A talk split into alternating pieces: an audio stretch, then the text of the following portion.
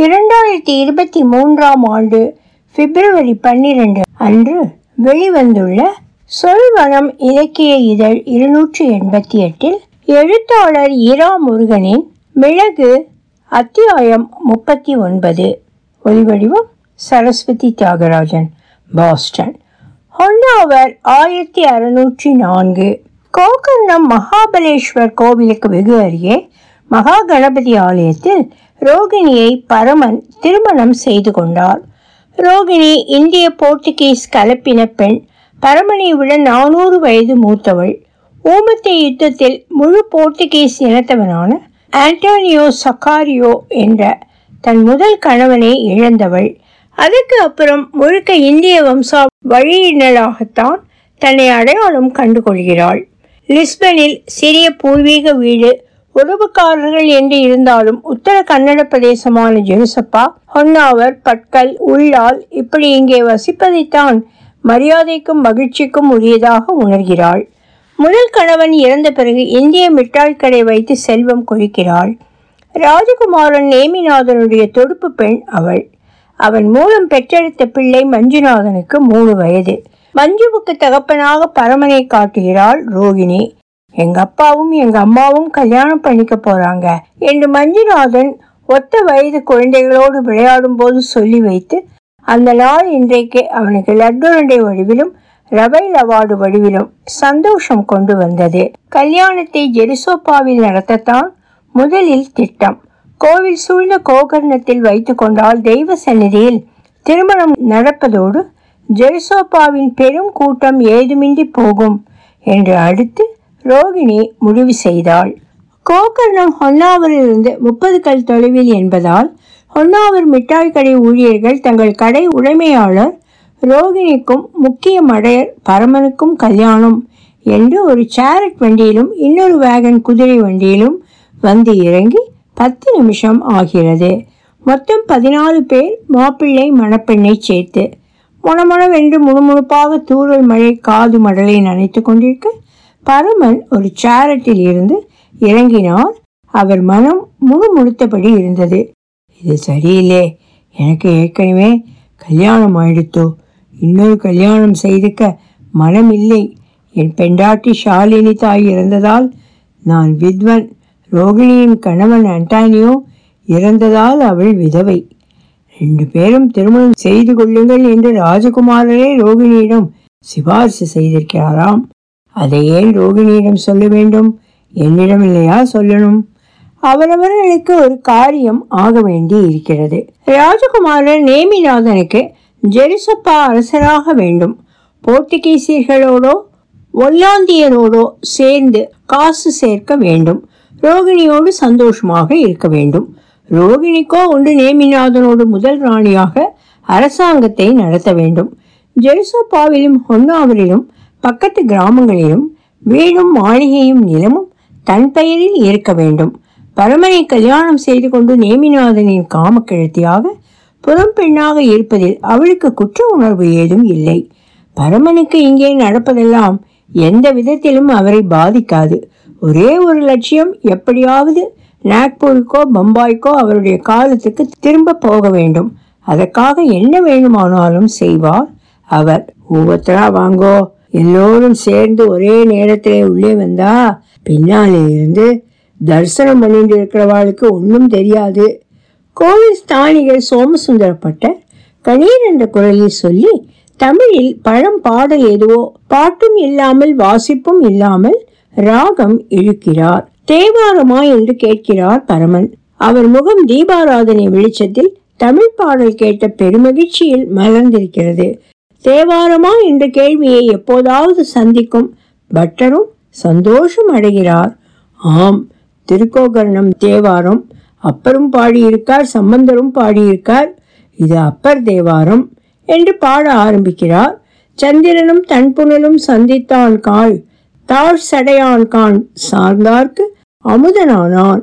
மொழி புரியாவிட்டாலும் உழவி மடையன் ரமணத்திலனுக்கும் சுற்றுப்பற்று காரியம் நோக்கும் பெரும் தேவனும் பரமன் பின் நின்று பாடல் முடியும் வரை கண்மூடி கைகுவித்து நெக்குருகி இருக்கிறார்கள். கோவில் வாசலில் இன்னொரு சிறிய சேரட் வந்து நிற்கிறது.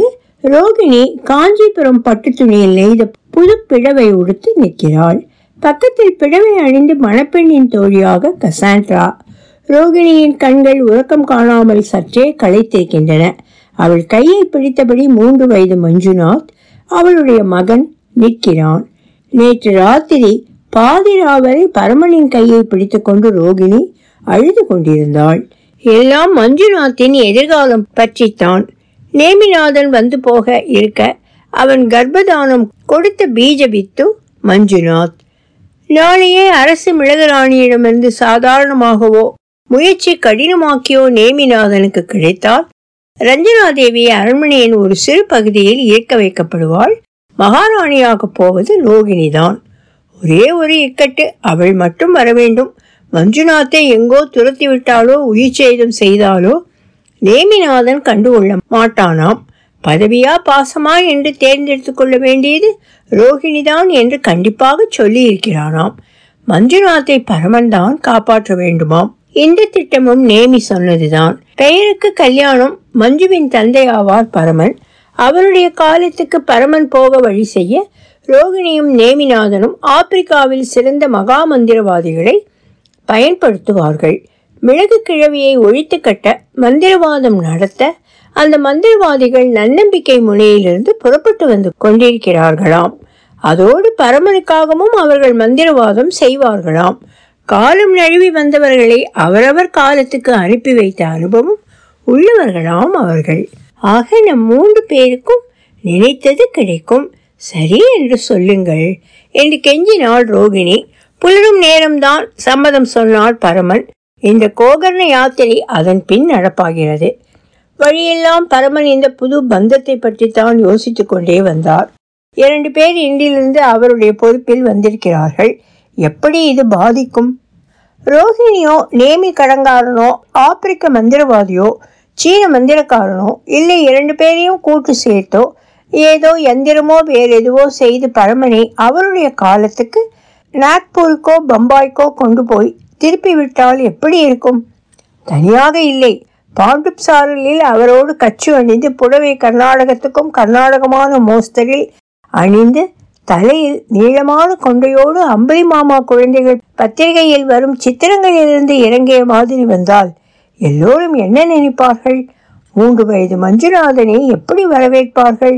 திலீப் நானூற்று சில்லரை வயது மூத்த ஆனால் பார்க்க மூன்றாம் வயதில் நிற்கும் சிறுவனாக அவனை அண்ணா என்று கூப்பிடுவானா அல்லது தம்பி என்று அழைப்பானா? பாண்டுப்சால் ஆயிரத்தி தொள்ளாயிரத்தி அறுபதாம் வருஷம் இருந்ததென்னமோ உண்மைதான். இன்னும் இருக்குமா என்ன? இப்போது என்ன வருஷம்? திலீப் எங்கே போயிருப்பான்? ஷாலினி இருப்பாளா? சக்கரத்தி சண்டை வருமா? இருந்தாள் என்றால் கோவில் மணியோசை பரமன் மனதை மகா கணபதிக்கு முன் மறுபடி நிற்க வைத்தது. கோகர்ணம் மகா கணபதி சந்நிதியை தனி கோவிலாகவே சின்ன கோவிலுக்கு வந்துடுங்கோ எல்லாரும் என்று கோவில் பட்டர் சொன்னதும் எல்லோரும் கணபதி சந்நிதிக்கு நடந்தார்கள். அதற்கு முன் மகாபலேஸ்வருக்கும் கோகர்ணேஸ்வரிக்கும் தீபாராதனை எடுத்து மஞ்சுநாதன் பெயரில் அர்ச்சனை செய்யப்பட்டது. மதராஸ் நீலகண்டன் பரமேஸ்வர ஐயர் மற்றும் அவர் தர்மபத்தினி பரதேச வாசி லிஸ்பன் துறைக்கு ஏகபுத்திரி ரோகிணி மதுரங்காடி ஆகியவர்களின் புத்திரனான சீமந்த அதெல்லாம் வேணாம் என்று வெறும் புத்திரனாக்கினார் பரமன். புத்திரனான மஞ்சுநாதனுக்கு ஆயுள் தீர்க்கமாக இருக்கவும் அர்ச்சனைக்கு முன் உரிமை பட்டியல் படிக்கப்பட்டது. கோகர்ண மகாகணபதி கஷேத்திரத்தில் கோவில் ஸ்தானிகர் சுருக்கமாக மந்திரம் சொல்ல கசாண்ட்ராவும் ரமணதிலகனும் ரோகிணிக்கும் பரமனுக்கும் மாலை எடுத்து தர மாலை மாற்றி திருப்பூட்டி ஆனது. பிள்ளையார் சன்னதி வெளிப்பிரகாரத்திலேயே ஒரு ஓரமாக கல்யாண விருந்தாக கொண்டு வந்த ஜெய விஜயி பவ இனிப்பு பிசி போகூழி என்ன மிளகு சாதம் எலுமிச்சை சாதம் ததியொன்னும் என்று இலை தொன்னைகளில் வழங்கப்பட்டு கடைசியாக பால் பாயசமும் பருக தந்து கல்யாணம் ஒரு வழியாக நிறைவேறுகிறது.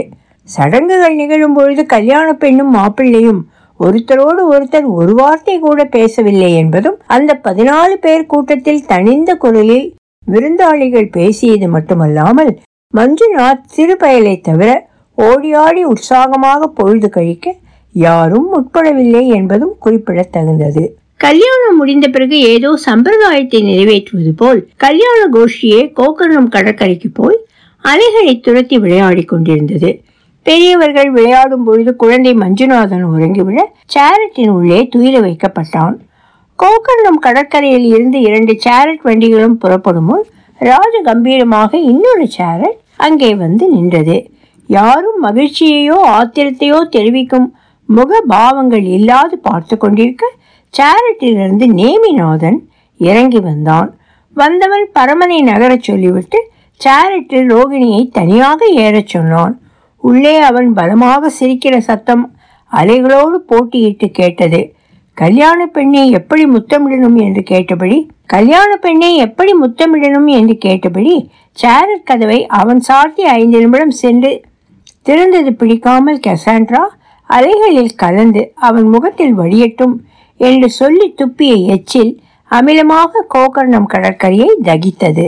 ராத்திரி பதினோரு மணிக்கு சோபன ராத்திரிக்கு ரோகிணியை அழைத்து வந்து கசாண்ட்ராவும் பரமனை கூட்டி வந்து ரமணனும் காத்திருக்க நேமிநாதன் அதிரடியாக உள்ளே வந்தான். பரமனை வெளியே போகச் சொல்லி கை காட்டி ரோகிணியை கதவை சார்த்த சொன்னான். அவள் பரமனை கெஞ்சுவது போல் பார்த்து கொண்டு தன் விதிக்கு சுய பச்சாதாபம் பட்டது போல் முகம் தழதழத்திற்கு கதவை சார்த்த போனாள். உண்மையாகவே அப்படி நினைப்பு இருக்கும்?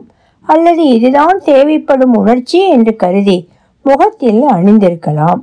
பரமன் போகும்போது ரோகிணியை கட்டி அணைத்து அவள் வளைகள் குலுங்க நேமிநாதன் முத்தமிட்ட சத்தம் நாராசமாக பரமன் காதில் ஒலித்தது. உள்ளே இருந்து வந்த ஒலிகளை கேட்டுக்கொண்டு குழந்தை மஞ்சுநாதன் அருகில் படுத்து கிடந்தார் பரமன். அந்த சத்தம் தேய்ந்து மறைய ரா பறவை ஒன்று ஒலியிட்டு மெல்ல பறந்து போனது. கடல் வீட்டுக்கு அருகே வந்தது போல் தோன்றியது. ஒன்னாவர் கடற்கரையில் அலைகள் மூர்க்கமாக மோதி நேமிநாதனை சபிப்பதை கேட்டபடி அவர் சற்று நேரத்தில் உறங்கியும் விட்டார். ஒலிவடிவம் சரஸ்வதி தியாகராஜன் பாஸ்டன்.